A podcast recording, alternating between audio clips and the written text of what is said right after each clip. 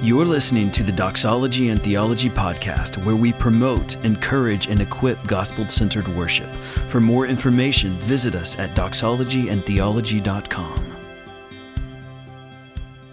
If you have a Bible, I invite you to open with me to Acts chapter 20. Acts chapter 20.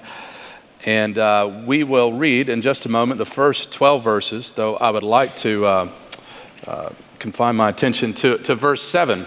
And I want to look particularly at the Lord's Supper uh, in this session. My assignment, as Matt said, is uh, seeing the gospel. Um, I approach this subject with, with a bit of trepidation.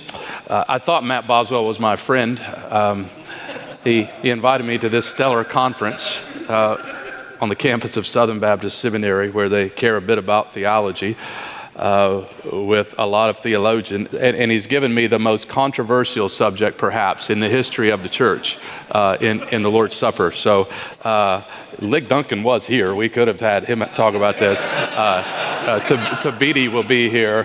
He, he's asked the JV to talk about the Lord's Supper. So we'll give it a go. It is a great honor to be with you guys, to be in my home state, actually, the great state of Kentucky, and to have my, my bride with me today. I, I don't intend to address every matter on this subject, and I'm certainly in, in no mood to be a controversialist. Uh, but, I, but I do want to encourage you with some basic truths from this passage of Scripture, which is about a little worship gathering uh, of the church in Troas, which, which I find to be one of the most neglected sections of Scripture uh, when it comes to thinking about corporate worship. Uh, and so I, I just want to encourage you to give some careful consideration to this subject as you think about worship in our contemporary day, uh, an often neglected aspect, I believe, of worship planning uh, and preparation. And so, would you stand with me as we read Acts chapter 20, uh, verses 1 to 12? Uh, we'll give our attention to verses 7 to 12. But I'd like to get a running start. Paul has just ministered in Acts 19 uh, in Ephesus. There's been a revival, there's been a riot. Those two things often happen when Paul comes to town. And now we read in verses uh, 1 to 6 a travelogue uh, describing how Paul is moving from place to place. Uh, Luke doesn't include every detail in that travelogue, like the writing of 2 Corinthians and the writing of Romans. Uh, but what, Paul, uh, what Luke does describe for us is this spirit of encouragement uh, that permeates these verses. Paul is in, on a, sort of a, an encouragement tour and he ends up in Troas, and that's where we'll pick it up. So let's read uh, chapter 20, verse 1.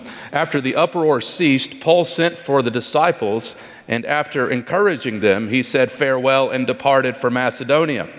When he had gone through those regions and had given them much encouragement, he came to Greece. There he spent three months. And when a plot was made against him by the Jews, as he was set, about to set sail for Syria, he decided to return through Macedonia. Sopater the Berean, son of Pyrrhus, accompanied him, and of the Thessalonians. Aristarchus and Secundus and Gaius of Derbe and Timothy, and the Asians, Tychicus and Trophimus, these went on ahead and were waiting for us at Troas. But we sailed away from Philippi after the days of the unleavened bread, and in five days we came to them at Troas, and there we stayed for seven days. On the first day of the week, when we gathered together to break bread. Paul talked with them, intending to depart on the next day, and he procl- uh, prolonged his speech until midnight. There were many lamps in the upper, upper room where we were gathered, and a young man named Eutychus, sitting at the window, sank into a deep sleep as Paul talked still longer. and being overcome by sleep, he fell down from the third story and was taken up dead. But Paul went down and bent over to him and taking him in his arms said, Do not be alarmed, for his life is in him. And when Paul had gone up and had broken bread and eaten, he conversed with them a long while until daybreak, and so departed. And they took the youth away alive and were not a little comforted. And this is God's word. Let's pray together. Father, we are here as your children by not our merits, but by your mercy. And we are grateful today that your mercy will follow us all the days of our lives. We are grateful today that there is more mercy in Jesus Christ than sin in us. So we thank you today for the great privilege we have, first of all, of knowing you and the double privilege of leading your church to know you more. And so we pray, Father, what we know not, you would teach us. What we have not, you would give us. And what we are not, you would make us. For Christ's sake we pray. Amen. You may be seated. Well, this is a famous uh, and, and somewhat familiar passage of Scripture about this little lad, Eutychus, who falls asleep in Paul's sermon. A poor guy. You know, he gets mentioned one time in the Bible, and it's for falling asleep during a sermon. His name means lucky or unfortunate, and he was unfortunately sitting by the window as Paul droned on uh, forever. After this three story fall, we find here that, that Paul restored his life and continued preaching until daybreak. It, it really is a remarkable story. And we can identify, can't we, with the slow drift during a lecture or a sermon uh, or some movie, perhaps. I had a guy email me recently and said, uh, Pastor Tony, I just wanted to apologize. You probably saw me out there. I was asleep during your sermon. And he added, uh, I'm sure you see that all the time. Uh, I said, but I was on some medication and I was just drifting away. And so I, I was really thankful for Barnabas in sending me uh, such an encouraging note. My good friend uh, David Platt, who uh, we went to school together, uh, once fell asleep during prayer time at our mentor's house. Uh, he had worked himself to the point of exhaustion and was literally snoring during uh, our prayer time. It was, it was radical sleep. is sometimes even the best cannot stay awake. Uh, our weakness reminds us that we are not self sufficient. Uh, we're reminded that, that God needs no sleep, uh, He needs no air, He needs no food, He doesn't need us. He's all sufficient, and, and we are not.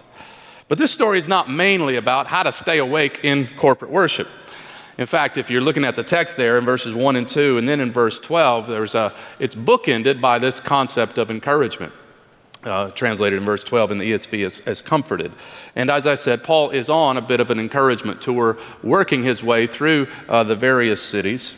And Luke doesn't include everything that's going on in Paul's uh, travel life at the time, but what he does want to point out is the importance of encouragement. This is, after all, a very vital ministry in our church, isn't it?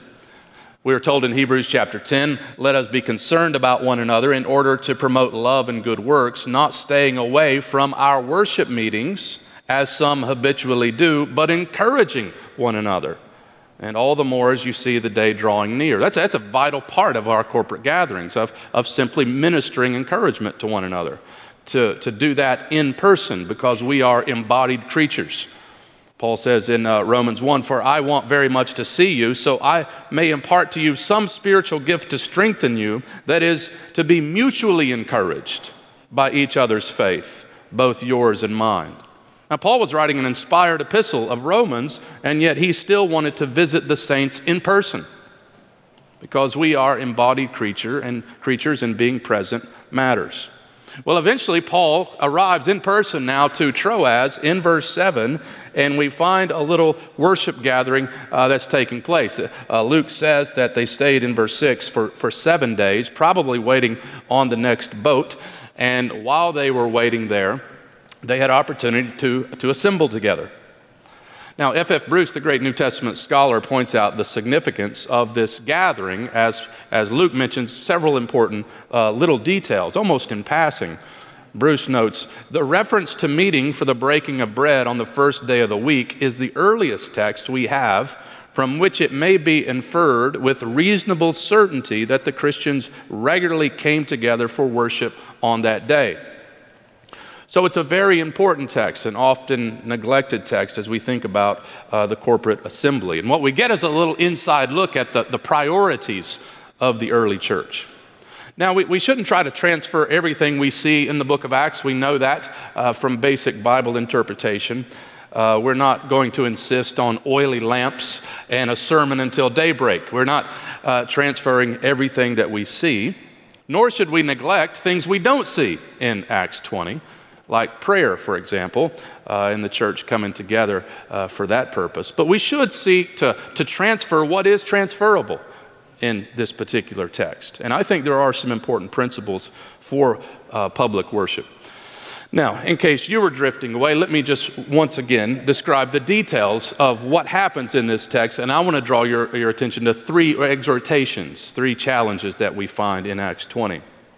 Luke is present on the occasion. Verse 7, he, he says, We, and so he's there to report some eyewitness details of what was happening with this church in Troas. Uh, these, by the way, were, were new believers, and this was a, was a new church. And so you've got a lot of new converts, a new assembly um, they, they gathered probably around sunset after the workday was complete.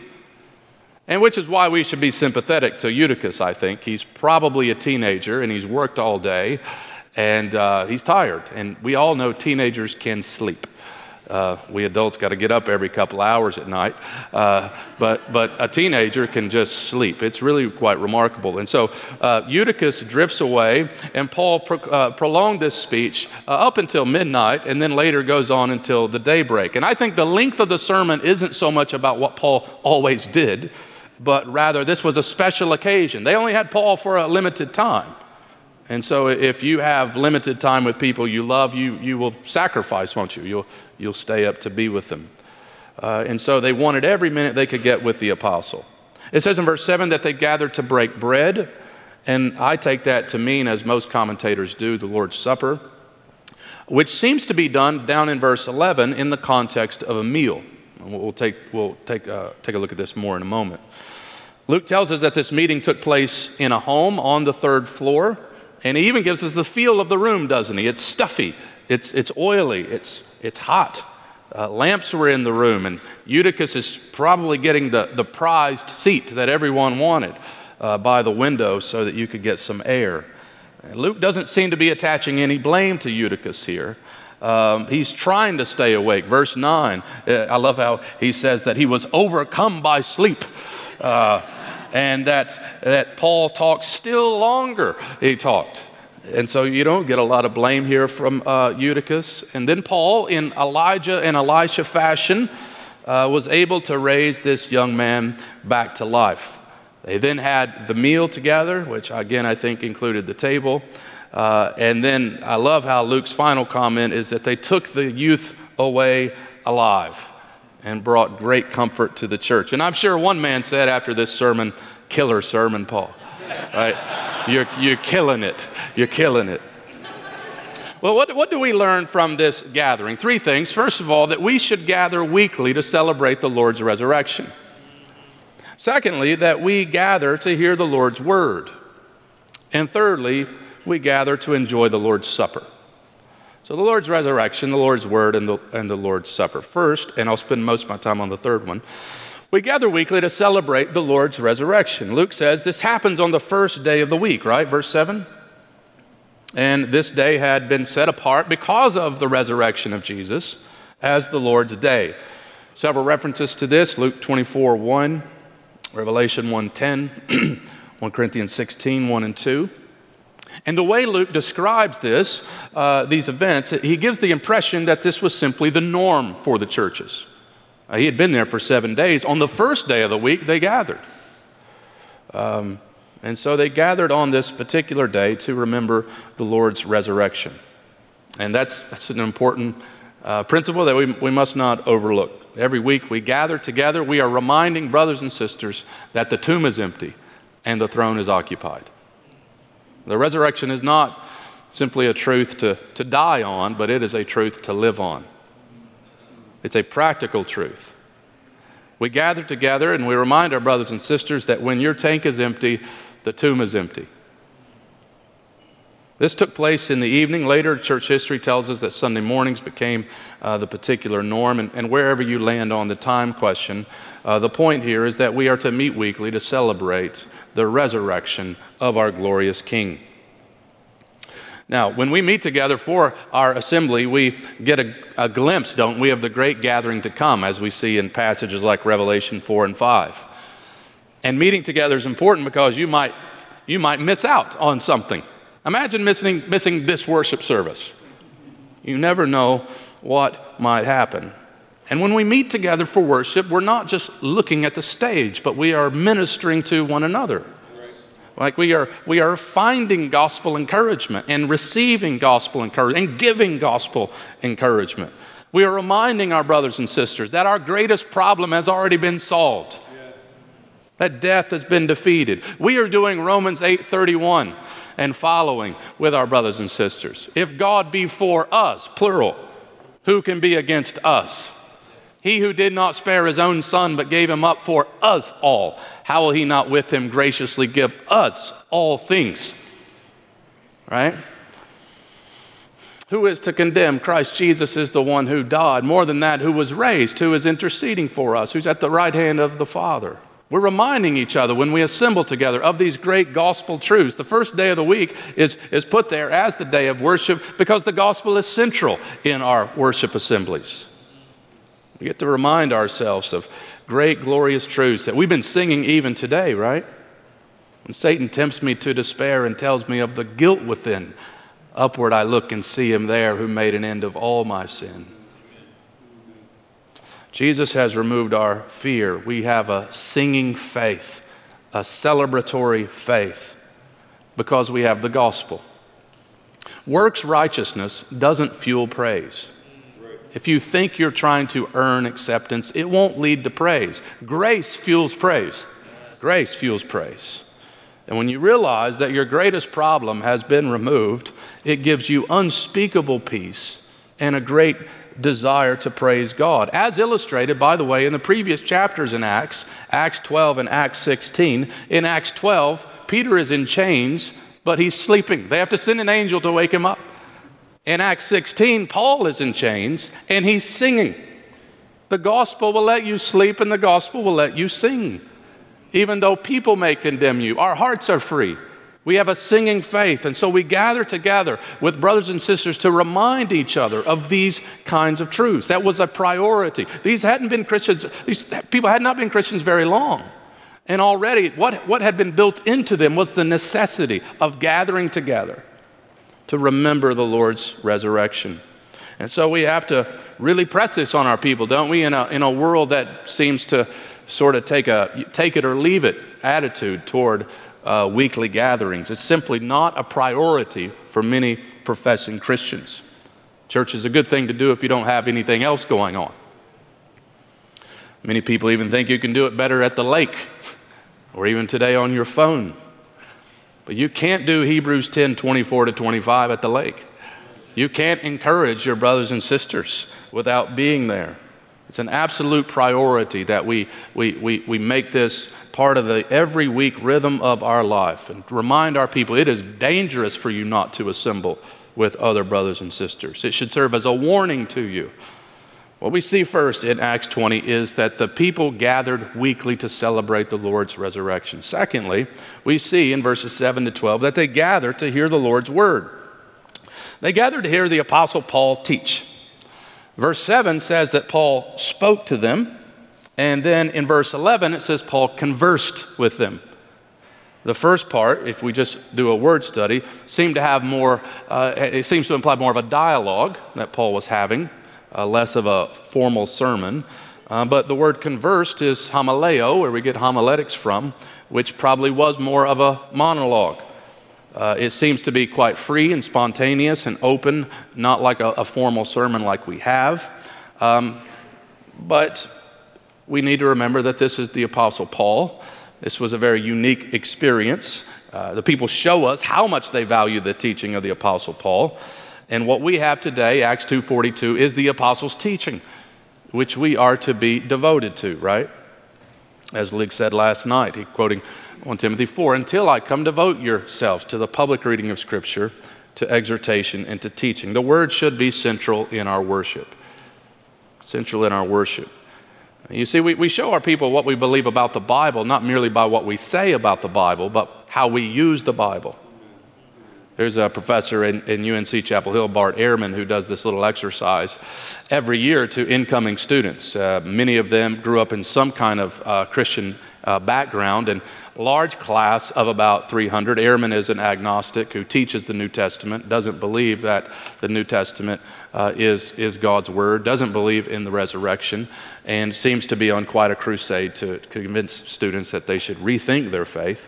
And so he begins with this exercise every semester. How many of you believe that the Bible is God's Word? And he says the majority of the class raise their hands. He asks a second question How many of you have read, and he'll pick a popular book like um, Uh, the Hunger Games, and every hand goes up in the air? And then he asks a third question How many of you read through the whole Bible? And virtually no student raises their hand. And Ehrman points out the, the, obvious problem. He will say something to the effect of Look, I can understand why you would want to read Suzanne Collins. She's a great writer.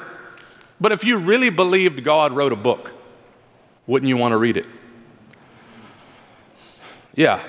And I would add to it, wouldn't you want to preach it? Do you think you have something better than His Word? You see, we need millions of faithful, people loving expositors who will make much of Jesus. We, we, we need to remember that God builds His church by His Word. You can build a crowd on personality, but you can't build a church. You build a church on His Word. For years, I've taught preaching, and sometimes people have asked me, like, what do you teach those guys? And I'm like, well, I tell them to use the Bible and talk about Jesus. I'm like, really? They pay you for that? They're like, is it, do they need you to say that? I'm like, have you, have you visited any churches lately? Uh, yeah, yeah, we need to be telling them that. Because we, we have a, a whole culture that does not prize Scripture, they prize experience or tradition or mysticism. They don't have a view of the sufficiency of the Word. And so, one of the ways we're going to cultivate that is by our own practice, by convincing the people. And what I love about the people in, in Troas here is not is their interest. Like they just seems to, to stay there. They remind me of Nehemiah 8 as we are told that Ezra brought the book because the people told him to bring the book. Ezra wasn't having to convince people to come to his Bible study. They were telling the preacher, Come bring the book to us. They were like those basketball players when they get hot and start making a lot of threes. They do that little, you know, little thing like, Feed me, feed me. That, that's what they were like in Nehemiah 8. That's what they are like here in, in Acts 20. Paul, we don't want you to leave. We're hungry. Feed us. They're listening humbly, intently, personally. They're listening communally. They're listening gratefully. Well, there's a whole lot we could say about that subject, but I must get to my assignment number three. The people here gather to enjoy the Lord's Supper. Now, meals are very important. We see the, the breaking of bread mentioned in verse 7 and then the meal in verse 11. Meals are powerful, right? If I were to ask you, what's your favorite meal of all time? That would be a hard one, wouldn't it? I ask my kids that question. I have five kids, all teenagers. You know how to pray for me. Um, Hey kids, what's your favorite meal? And normally they, it includes a pinata, something around birthday. Ask my wife, what's your, what's your favorite meal of all time? And she mentioned several wonderful date nights we had, being in Hawaii, for example, watching the sun go, go down, eating shrimp. I uh, remember our, the night I proposed to my wife, we had a, a glorious dinner. I proposed to my wife at Arlington Cemetery. It's a long story. Um, and there, there I pledged to, to, uh, to, to, lay down my life for my bride. I mean, it was actually a really good speech, guys. Um, and, um, and she agreed to marry me. And, and her dad made this huge feast.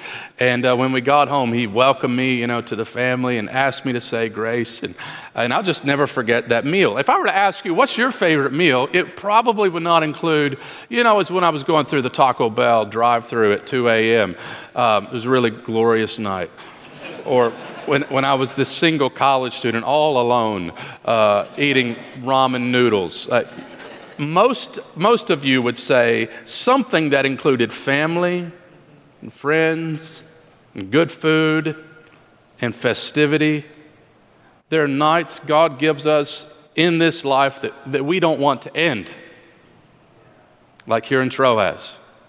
They don't want the night to end. This table is, is saying something to us, you see? Why is it that when someone dies that you love, one of the places that you miss them the most is at the table? You, you feel their absence. Isaiah 25 gives us this glorious vision, doesn't he? When he says in verse 6, On this mountain the Lord of hosts will make for all peoples a feast. The Lord will make a feast. A feast of well aged wine, of of rich food, full of marrow, of aged wine, well refined. And he will swallow up on this mountain the covering that is cast over all the peoples, the veil that is spread over all nations. He will swallow up death forever. And the Lord will wipe away tears from all our faces. Isaiah, Isaiah says, This is where history's moving. The Lord making a meal, wiping tears off of our faces, swallowing up death forever. And our experience in the Lord's Supper is a look back on Christ's work of redemption at the cross. And it is a look forward, isn't it, to this glorious day that Isaiah and the others have promised us. You could really tell the whole story of the Bible with food. You know, in the, in the garden, Adam and Eve are there, and God is providing for them, telling them what to eat and what not to eat. After they sin, He clothes them, makes a great gospel promise to them. The people are enslaved in Egypt, and God uh, delivers them, and he, they are to remember His redemption through a meal. They are to taste the bitterness that they had in Egypt. They are to remember the lamb that was slain to give them shelter and protection. And then God is moving them through the wilderness, and it is God, the host, who is providing for them. He is providing bread from heaven and water from a rock, sandals that never wear out for 40 years. And where is God taking this people? He's taking them to a land that is flowing with milk and honey. Where he says, you know, the, the, the vegetables are huge, like basketballs. He's taken them to a land. He's going to feed them. And when Jesus Christ comes on the scene, what is he doing regularly but eating with people? The Son of Man, Luke says in 7, came eating and drinking. He's dining with people. The, the book of Luke bears this out big time. Uh, one writer even has a book called Eating Your Way Through Luke's Gospel. As, as Jesus is either at a meal, he's coming from a meal, or he's going to a meal in Luke's Gospel. He is the friend of sinners. He's given a title as a drunkard and glutton, though he wasn't, because uh, he was always hanging with people, eating with people. That's our Savior. He goes home with Zacchaeus. He's with Levi, the tax collector. Then we see him giving the, the command to, to remember his death through a meal. And all of that picturing our way to glory. You see, meals, meals are powerful, and meals have a way of taking us home. Every time I eat meatloaf, I think of my mother. Because every time I go home, she, she makes it for me. When I was in, overseas, we were adopting our children. We have, we have five adopted children. We have four from Ukraine. We had to stay in Ukraine for 40 days, and that meant eating Ukrainian food for 40 days. And whenever we would drive through this little town of Poltava, I could see the McDonald's arches and I don't ordinarily like McDonald's, but I really like McDonald's in, in Ukraine. It, I would see those arches, and it was like the outstretched arms of Jesus himself saying, Come to me, all you who are weary, and I, I will give you a quarter pounder. That, that little McDonald's gave me a taste of home, you see. And the Lord's Supper takes us home like no other meal takes us home. It reminds us that our home is not here. And it promises that one day we will be at home. We will have a meal experience then that will be unlike any meal experience we've ever had. You see, my friends, you and I are made for the table. We are made for companionship. We are made for fellowship. We are made for hospitality. We are made to dwell with God in a place with no sin and no tears. And in this life, we face trouble, but soon we will be home and we will dine with our King. We will then be, feel more at home than we've ever felt in this world. The Lord's Supper helps us to taste this hope and to see this hope. And what does Luke say about the ta- table? Luke mentions that the Lord's Supper, it seems again, was a common event in the life of the church gathered. He uses the same expression that you find in 1 Corinthians uh, 11 when you come together, when you come together, when you come together. And again, it was probably shared in the context of a meal. John Stott says this Word and sacrament were combined in the ministry given to the church in Troas, and the universal church has followed suit ever since. So let's think about three things as I, I finish up my time here and try to apply this to us the privilege of the table, the pattern of the table, and the power of the table. So, the privilege, first of all, it is a privilege for us to take the table. It had to, to be quite overwhelming for the church in Troas to take the table with Paul. It had to have been a great encouragement to Paul to have taken the table with these new believers. Some of you know missionary friends who are around the world laboring to get the gospel to unreached people groups. We have people in our own church that are, that are in places where there are no known Christians and there's never been a church among that people group. And I know they would say they long for the day in which they could serve communion for the first time to new believers. John G. Paton, the famous missionary, described that experience. Paton was a, a well known pastor, and he wanted to go to the New Hebrides Islands, a story that has been popularized by, by many, as uh, the church didn't want Paton to go. They were afraid he would be cannibalized, uh, which was not a myth. Two missionaries had been cannibalized. Paton was convinced he should go to these islands and preach to these, these cannibalistic people. And Paton describes the following when he gave the communion to, for the first time to these new believers. He says, For years we had toiled and prayed and taught for this. At the moment when I put the bread and wine into those dark hands, once stained with the blood of cannibalism, but now stretched out to receive and partake the emblems and seals of the Redeemer's love, I had a foretaste of the joy of glory that well nigh broke my heart to pieces. I shall never taste a deeper bliss till I gaze on the glorified face of Jesus himself. Handing communion to former cannibals, to, to serve the table, to take part in the table, that, my friends, is a privilege. You may not be a cannibal, but you were dead in your sin and totally unworthy to take the emblems and seals of our Redeemer's love. Let's never get over the wonder of the gospel. That's one of the purposes of communion to remind us of who we were, of what Jesus has done. Bonhoeffer says it is by the grace of God that a congregation is permitted to gather visibly in this world to share God's word and sacrament. It's a gift, it's a privilege. Secondly, the pattern. What is the pattern of this early church? How often should we take the Lord's Supper? Well, that's a really good question. it depends on who you ask. The question I want to pose to you this morning is this How often did the early church take the supper? Because you're going to need to work this out. I always love when Alistair Begg doesn't really want to touch a subject, and he says, You guys are sensible people, you work it out. That's kind of what I want to say to you today. I'm going to tell you what we do, but you're, going to, you're sensible people. You're, you're going to need to work this out, okay? It, it seems to, clear to me that, that the early church took the table weekly. After the church moved out of Jerusalem, where you see them meeting day by day, the church got more stabilized and it began meeting weekly, as you see here, uh, that the supper became a weekly experience. Uh, again, to quote Stott, the disciples met on the Lord's day for the Lord's Supper. At least verse 7 sounds like a description of the normal, regular practice of the church in Troas. Uh, let me quote a couple Baptists. Ray Van Nest says this of Acts 20, verse 7 The breaking of bread is the term used especially in Acts for the celebration of the Lord's Supper, and this passage is of particular interest, providing the first allusion to the Christian custom of meeting on the first day of the week for that purpose. The passage need not mean the Lord's Supper was the only purpose for their gathering but it certainly was a prominent purpose. The centrality of communion to the weekly gathering is stated casually, without explanation or defense, suggesting this practice was common among those Luke expected to read this account. These early Christians met weekly to celebrate the Lord's Supper.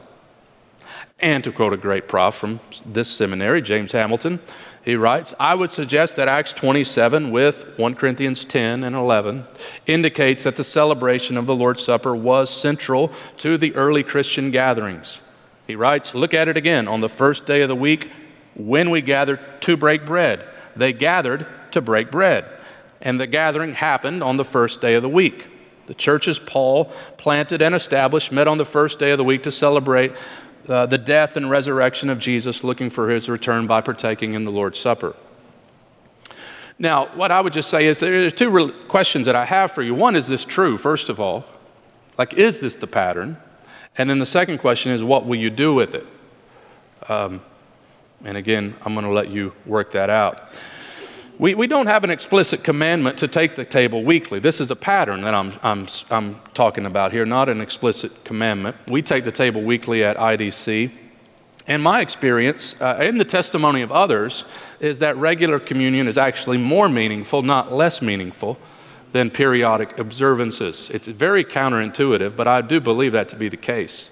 Uh, Spurgeon uh, put it like this My witness is, and I think I speak the mind of many of God's people now present, that coming as some do, some of us do, weekly to the Lord's table, so he was also an advocate, we do not find the breaking of bread to have lost its significance. It is always fresh to us.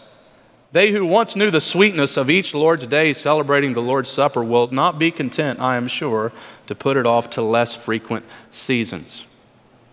Now, if you conclude that you should not take the table weekly, then I just want to say you need a better reason than it will get old. Uh, we could say that about every element of worship, couldn't we? it's amazing what we do every week and never say, well, that, that's going to get old. Like, take the offering up. Like, it's going to get really old, guys. I just want to say, it's only 52 times a year.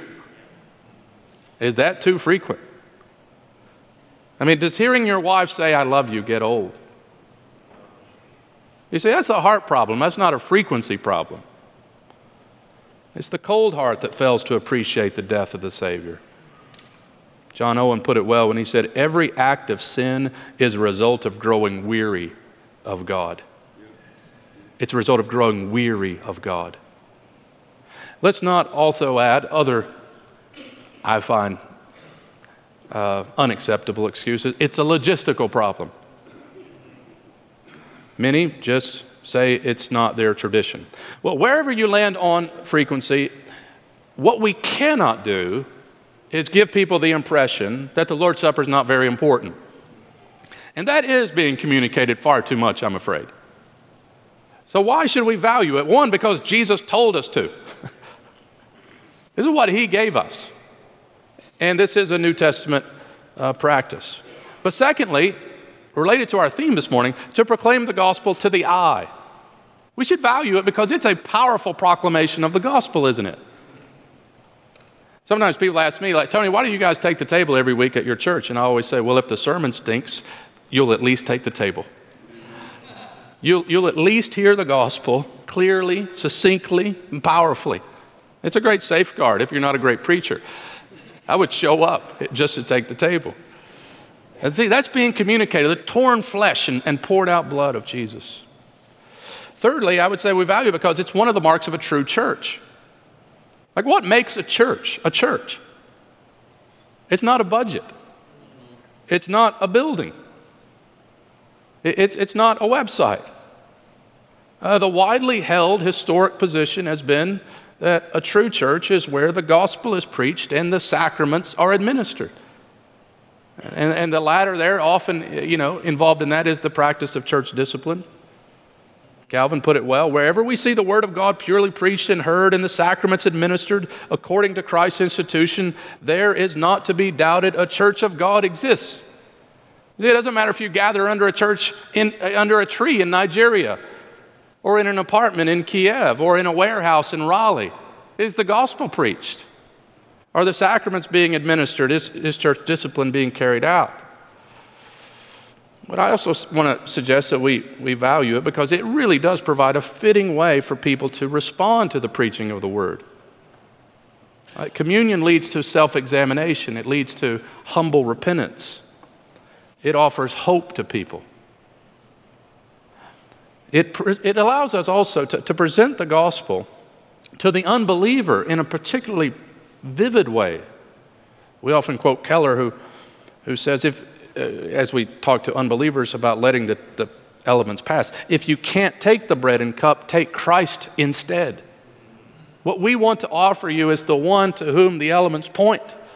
And, and we give them place to meet us right after the service. We, we want to talk to you about becoming a Christian. We want you to take the table with us, but you can't because you're not a Christian. And we do this to build community. That, that's the whole thing in, in 1 Corinthians 11, right? The haves and the have nots were not getting along. The haves were treating the have nots inappropriately. The wealthy Christians were bringing their class distinctions with them to corporate worship, and Paul rebukes them. He essentially says, We're family. There are no real distinctions.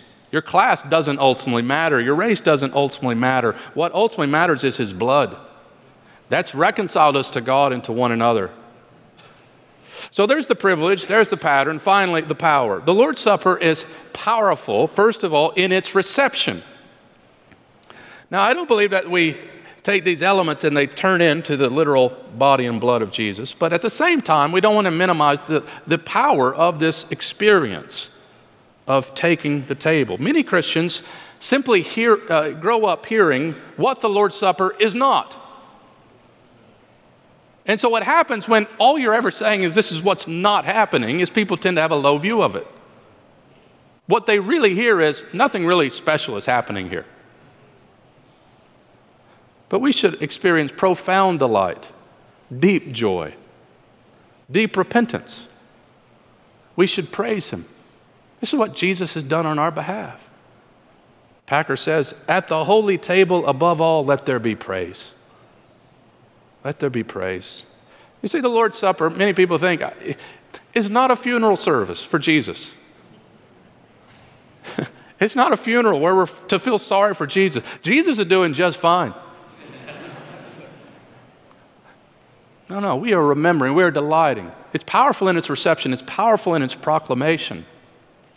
When we started our church, my, my Ethiopian son Joshua was only six years old, and every, every Sunday back, as we would drive back home, you try to get a little download from your kids like, what did you take away from the sermon? Do you even remember what verse I was on in the sermon? And, and Joshua could not really articulate well what was being said by me, but he always mentioned the Lord's Supper. He was seeing the gospel, having a profound impact on him. It's powerful in its proclamation. And finally, it's powerful in its unification. The Lord's Supper is a beautiful picture of our unity in Christ Jesus, of our future hope that we will be together with believers from every tribe and tongue.